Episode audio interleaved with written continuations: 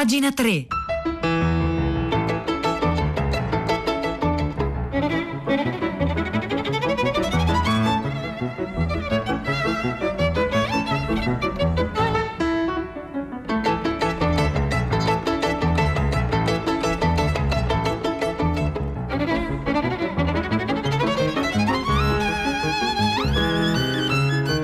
Buongiorno, buongiorno, un caro saluto da Edoardo Camurri e benvenuti anche questa mattina a pagina 3, la nostra rassegna stampa delle pagine culturali dei quotidiani, delle riviste e del web. Oggi è lunedì 20 luglio e sono le 9 e 2 minuti e noi iniziamo immediatamente la nostra rassegna stampa e lo facciamo eh, partendo da un articolo eh, molto bello, eh, complesso, questa è un'altra mattinata di quelle belle complicate, difficili ehm, con cui noi vogliamo provare a fare eh, pagina 3. Dicevo un articolo complicato, bello, quasi uno sfogo, eh, anzi è presentato come tale, no? senza eh, la pretesa che non sia altro che uno sfogo, una manifestazione eh, anche come dire di, di, di, spavento, di indignazione, di paura, di sconcerto, eh, uno sfogo di Alessandro Carrera che eh, insomma, è uno dei massimi esperti al mondo eh, di Bob Dylan, suo traduttore, insegna letteratura italiana nel Texas e ci racconta in questo articolo uscito su doppiozero.com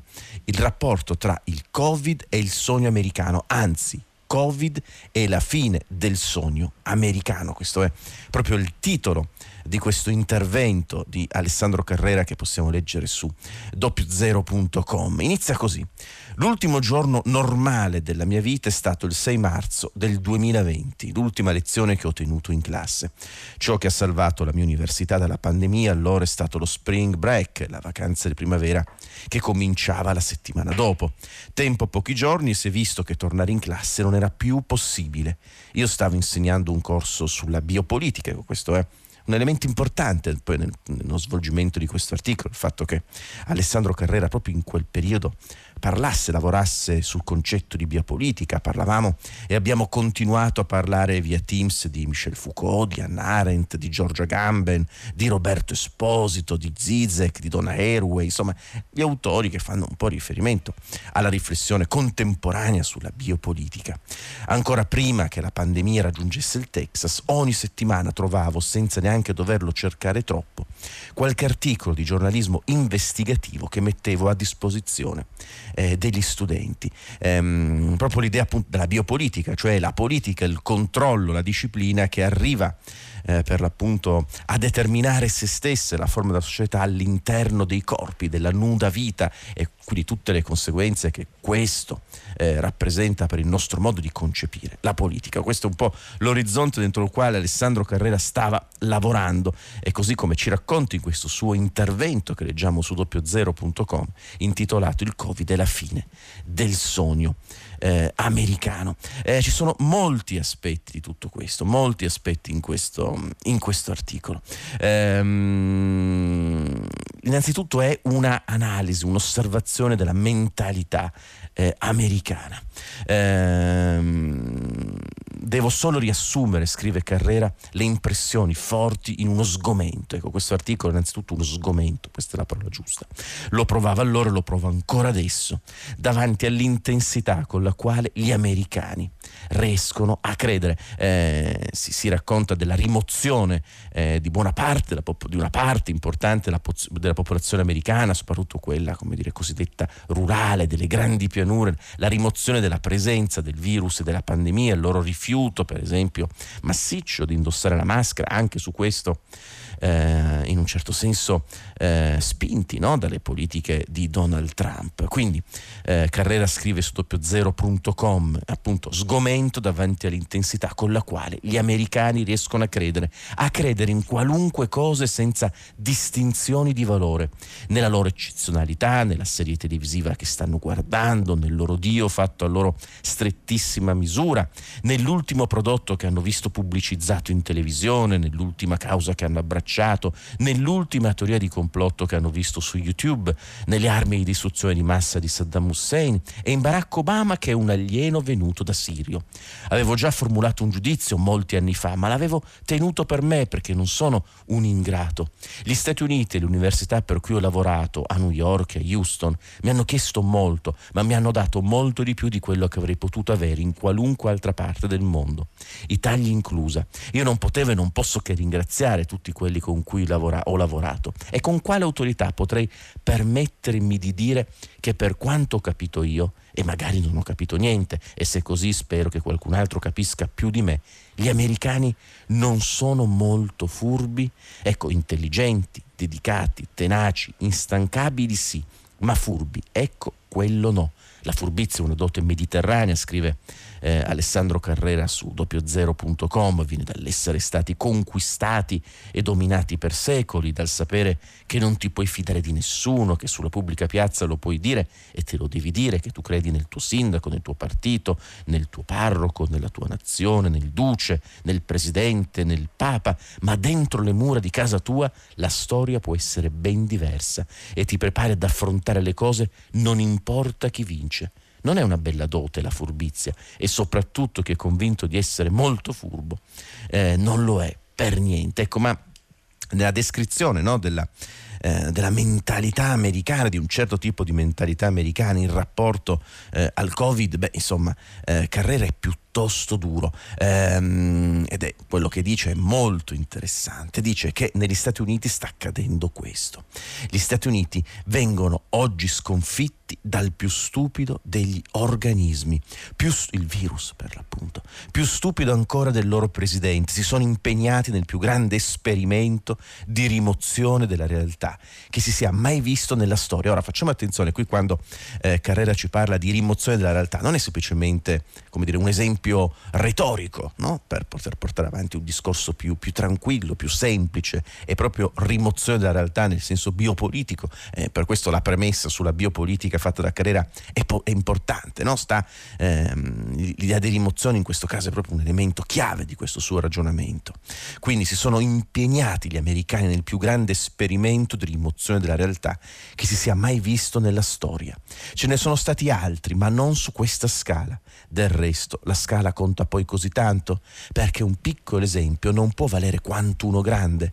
Non posso togliermi di mente la storia che Jared Diamond, l'autore di Armi, Acciaio e Malattie, insomma uno dei grandi studiosi della nostra contemporaneità, racconta in collasso appunto un altro libro che è seguito a Armi, Acciaio, Malattie, un grande successo di Diamond, a proposito dei vichinghi e degli Inuit in Groenlandia. A questo punto ehm, Alessandro Carrera su doppiozero.com ci racconta eh, quello che mostra eh, Diamond in collasso a proposito dei vichinghi che colonizzarono la Groenlandia ed è un racconto quasi paradigmatico di questa rimozione della realtà. Mm, appunto eh, Carrera ci spiega che i vichinghi quando arrivarono dalla Groenlandia volevano vivere da vichinghi, volevano mangiare la carne di manzo e non le foche puzzolenti che mangiano gli Inuit e quindi iniziarono a importare eh, migliaia e migliaia di, di, di vacche per potersi nutrire e non rinunciare al loro stile di vita, non rinunciare al loro schema di valori, non rinunciare insomma alla forma eh, presa dalla biopolitica vichinga. Bene, insomma, ovviamente non sono riusciti a sopravvivere, eh, ma nonostante questo, nonostante capissero che stavano morendo le mucche, perché le mucche non potevano vivere, non avevano l'erba da brucare, per questo hanno continuato insistentemente a rimuovere la realtà, a non fare la cosa più furba, più intelligente, che era quello di osservare gli Inuit e di capire come loro sopravvivevano e vivevano eh, nella loro terra, ma insomma invece sono andati veramente per l'appunto si sono portati al collasso e tutto questo istinto verso eh, il collasso, verso la negazione della realtà dinanzi appunto a questa fine del mondo, a questa apocalisse culturale. Beh, insomma, Alessandro Carrera eh, che ripeto conosce profondamente gli Stati Uniti, la sta vedendo in maniera eloquente, quindi con grande, con grande timore prova per l'appunto a descrivere quanto sta avvenendo eh, in America. Questo è un po' come dire l'orizzonte dentro il quale la puntata di oggi di pagina 3 si muoverà. Allora la domanda eh, che poniamo ai nostri ascoltatori questa mattina al 335 5634 296 è la seguente, cioè vogliamo provare a dare un nome alla malattia spirituale dei nostri tempi. Ecco, la pandemia ha accelerato le tendenze fondamentali dei nostri tempi. Eh, la pandemia ha anche creato una, una controrisposta eh, appunto psicologica, spirituale, no? che poi si lega a quanto sta avvenendo in un effetto di retrofeedback. Allora, 335 5634 296 il nome della malattia spirituale dei nostri tempi.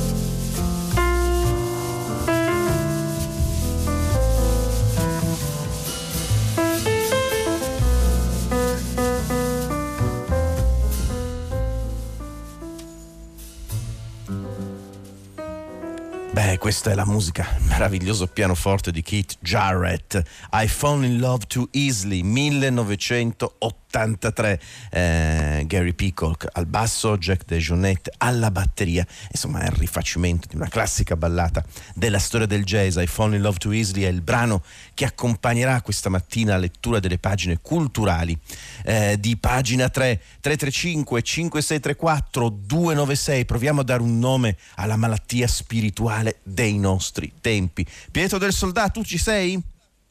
Eccomi, ciao Edoardo, buongiorno. Eccoti. Pietro, beh, stamattina allora. insomma, abbiamo iniziato abbiamo iniziato in maniera piuttosto complicata. Eh, un ascoltatore scrive: Camurri, tra paura, ansia, oggi angoscia, ci stai prospettando un'estate da nightmare, da incubo. No, sper- esagero umanene, insomma, speriamo di no. Eh, Pietro del Soldà, qual è secondo te la malattia spirituale dei nostri tempi? E poi mi Ma, dici il ah, tema della puntata azzardo, di oggi, tutta la città ne parla. Ma azzardo una parola che forse in qualche modo ha anche a che fare col tema di oggi di tutta la sì. città ne parla. Questa parola potrebbe essere chiusura, chiusura come reazione di difesa di fronte a un mondo che ci sfugge di mano e eh, che ci fa letteralmente molta molta paura, è come se fossimo un po' in mare aperto e cerchiamo rifugio sulla piccola porzione di terra all'asciutto, magari tra i nostri simili, no? È un po' questa la tendenza sia a livello collettivo certo. e politico, in fondo è il messaggio che vince e riscuote più consenso senso, ma anche a livello individuale questa sfiducia crescente che ovviamente è stata profondamente accelerata da, da, dalla fase di pandemia che stiamo attraversando.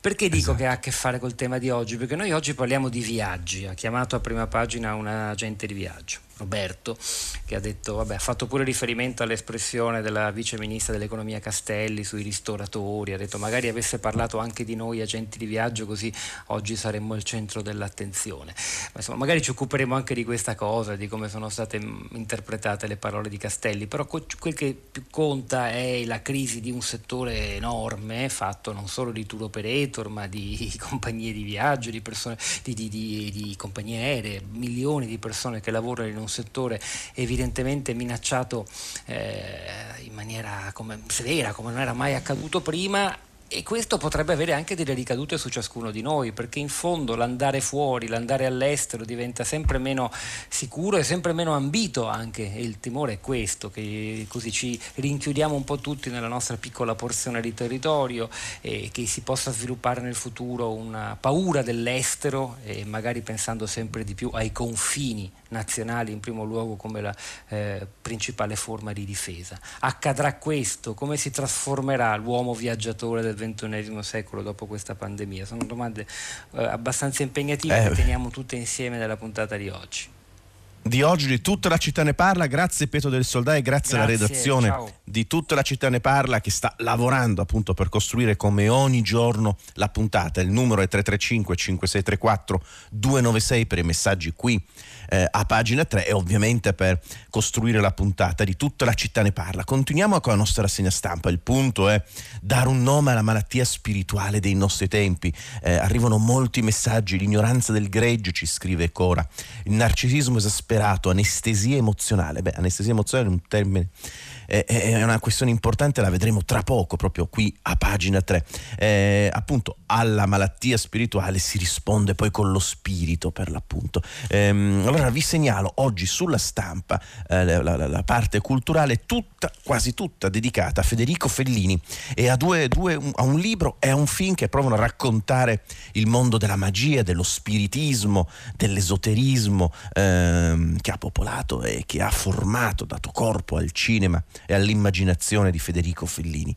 Eh, un libro eh, di cui ci parla Alessandra Levantesi sulla stampa è quello di Marina Ceratto Boratto, eh, La cartomante di Fellini, uscito per Baldini e Castoldi, e poi un film, un documentario Fellini degli spiriti eh, di Anselma Dell'Olio che sarà presentato in anteprima eh, dalla Cineteca di Bologna il 23 agosto, la rassegna Il Cinema. Trovato, ecco, sono due, eh, due opere che ci inoltrano nel Fellini, nel Fellini discepolo di Gustavo Roll, ma prima ancora discepolo di quel, quella figura gigantesca eh, della psicanalisi del Novecento che fu Ernst Bernard, il grande psicanalista, oltre che di Fellini, di Giorgio Manganelli, di Roberto Bazlen. Insomma, senza Bernard non avremmo avuto quegli esercizi eh, di Fellini, quella sua eh, capacità di disegnare, di rappresentare i propri sogni, quel lavoro di immaginazione creativa che poi è diventato contemporaneamente il suo grande cinema. Allora vi segnalo questi due articoli che troviamo oggi sulla stampa.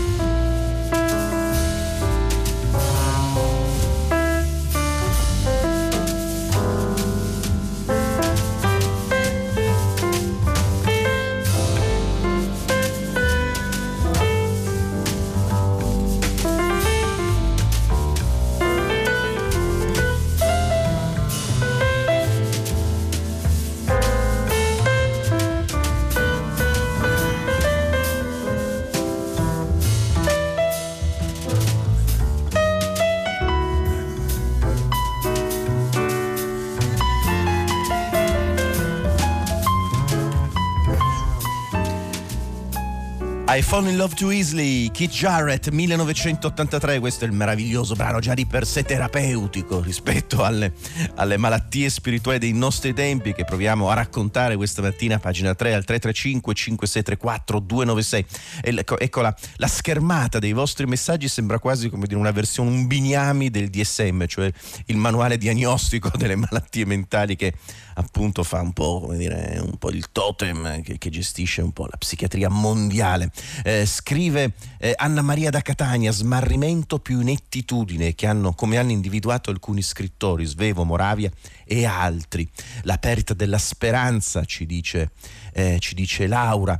E poi ancora invece Milena scrive, il nome della malattia spirituale dei nostri tempi credo sia l'immediatezza, la troppa immediatezza che toglie il tempo interiore. Ecco, forse eh, l'immediatezza è una grande parola, a me viene in mente Giorgio Colli, l'immediatezza assoluta, l'ebbrezza da cui nasce, si sviluppa poi la conoscenza sotto forma di espressione. Qui forse al posto di immediatezza si intende la disintermediazione, no? Per certi versi viviamo in un mondo che, eh, che ha paura della mediazione, non dell'immediatezza in quanto eh, categoria eh, premetafisica per l'appunto. Ma insomma molti messaggi stanno arrivando. Ora vorrei leggervi un articolo davvero bello, interessante, eh, che pone un sacco di dubbi, di domande, anche di ehm, prese di posizioni eh, per certi versi piuttosto conturbanti. Un articolo scritto da uno dei più importanti filosofi contemporanei, Paul Presiado, uscito su eh, internazionale.it nel mese di maggio, eh, intitolato Le lezioni del virus. Eh, in questo articolo Presiado eh, parte proprio da quella riflessione biopolitica da cui iniziava il suo articolo anche Alessandro Carrera, eh, per poi sviluppare eh, un ragionamento molto complesso sul, su quanto sta capitando, sulle conseguenze spirituali e politiche eh, della pandemia. La cosa più importante che abbiamo imparato da Foucault, appunto uno dei massimi pensatori della biopolitica nel Novecento e che è un po' uno dei punti di riferimento dell'opera filosofica di Presiado, è che il corpo vivente, dunque mortale, è l'oggetto al centro di ogni politica. Non esiste politica che non sia una politica dei corpi. Eh, ma per Foucault il corpo non è un organismo biologico già dato sul quale il potere agisce in un secondo momento.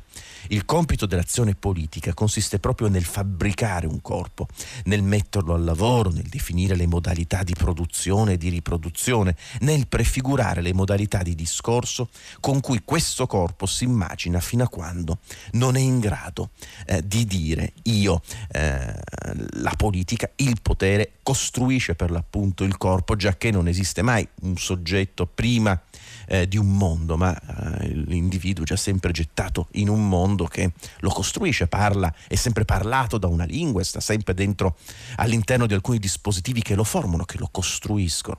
Eh, un autore di riferimento, quindi di Presiado, è, ehm, è Foucault, l'altro è Roberto Esposito, che insiste sul fatto, eh, scrive eh, Presiado su internazionale.it, che ogni biopolitica è, immunologi- è immunologica, implica una definizione della comunità e una gerarchia tra chi viene esonerato da tasse e donazioni e chi la comunità percepisce come potenzialmente pericoloso che sarà escluso in un atto di protezione immunologica. È il paradosso della biopolitica. Ogni atto di protezione comporta una definizione immunitaria della comunità, con cui la collettività si concede il potere di decidere di sacrificare una parte della popolazione a beneficio di un'idea della propria sovranità. Anche qui il concetto di sacrificio non è eh, un concetto così, una parola utilizzata per dare forza retorica al proprio intervento, ma è proprio un concetto filosofico fondamentale dal capo Respatori in poi,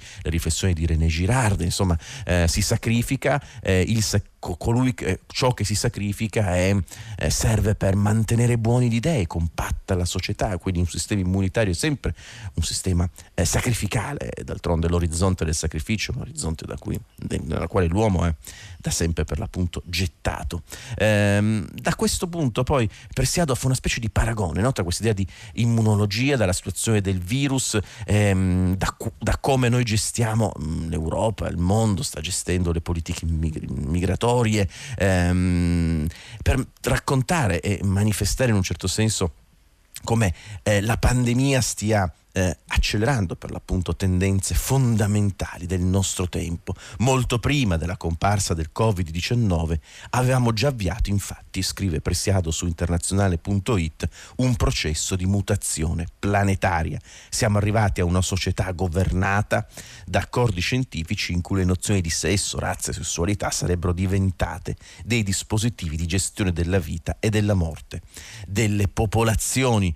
Um, oggi stiamo passando passando da una, da una società scritta a una società eh, cyber orale, da una società organica a una società digitale, da un'economia industriale a un'economia immateriale, da una forma di controllo disciplinare, architettonica, a forme di controllo prosestico, mediatico, cibernetico. Ho definito farmaco pornografico il tipo di gestione e produzione del corpo, ma anche della soggettività sessuale in questa nuova configurazione politica. Il corpo e la soggettività contemporanea non sono più regolati solo dal loro passaggio attraverso istituzioni disciplinari come scuola, fabbrica, caserma, ospedale, ma soprattutto da una serie di tecnologie biomolecolari che entrano nel corpo eh, con eh, microprotesi e te- tecnologie eh, di sorveglianza digitale. Eh, è un articolo complesso, questo io mm, lo metteremo, lo linkeremo sul sito di pagina 3, pagina3.rai.it insieme a tutti gli articoli eh, che leggiamo, oltre a articoli in più che vanno nella sezione di oltre la diretta ed è un articolo eh, rifle- su cui vale la pena eh, riflettere moltissimo. A un certo punto eh, Presiado ci racconta, arriviamo a raccontare la, la casa di Playboy di Hugh Hefner, il fondatore di Playboy, come esempio paradigmatico della società eh, nella quale viviamo, come momento aurorale ehm, di questa società del controllo e della biopolitica. Quindi è interessante perché eh, per l'appunto troviamo quelle riflessioni sulla biopolitica lette attraverso l'accelerazione rappresentata dal Covid. Così eh, Paul Presiado su internazionale.it.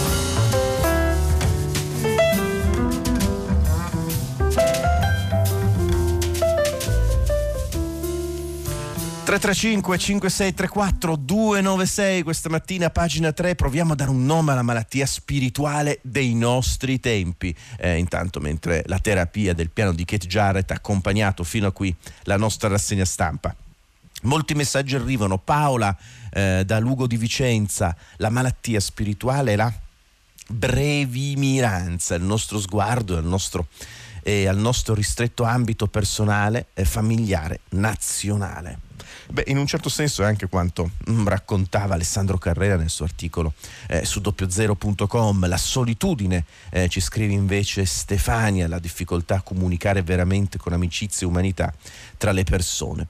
Eh, e la separazione dalla natura, ci dice ancora Marina, il vittimismo, la confermopatia, scrive un altro ascoltatore. Insomma, davvero tanti messaggi stanno, stanno arrivando. Ecco, eh, da questo punto di vista, volevo segnalarvi ancora un articolo, anche questo molto lungo, ehm, complesso, stratificato, insomma, quindi vi invito poi eh, a leggerlo sul sito dell'indiscreto, indiscreto.org, lo ha mh, mm, scritto Andrea Caffarella ehm, ed è un articolo molto interessante dedicato al cosiddetto rinascimento psichedelico. Ecco, in questi ultimi anni la ricerca scientifica, la ricerca delle neuroscienze eh, hanno visto Mm, eh, nella, nella, nella, nella, psichedelia una possibilità terapeutica è formidabile. Quindi um, grandi degli studi, degli studi più importanti che stanno facendo sulle neuroscienze riguardano proprio eh, i medicinali psichedelici della controcultura americana del Novecento, per esempio, ma insomma anche se appartengono da sempre alla storia culturale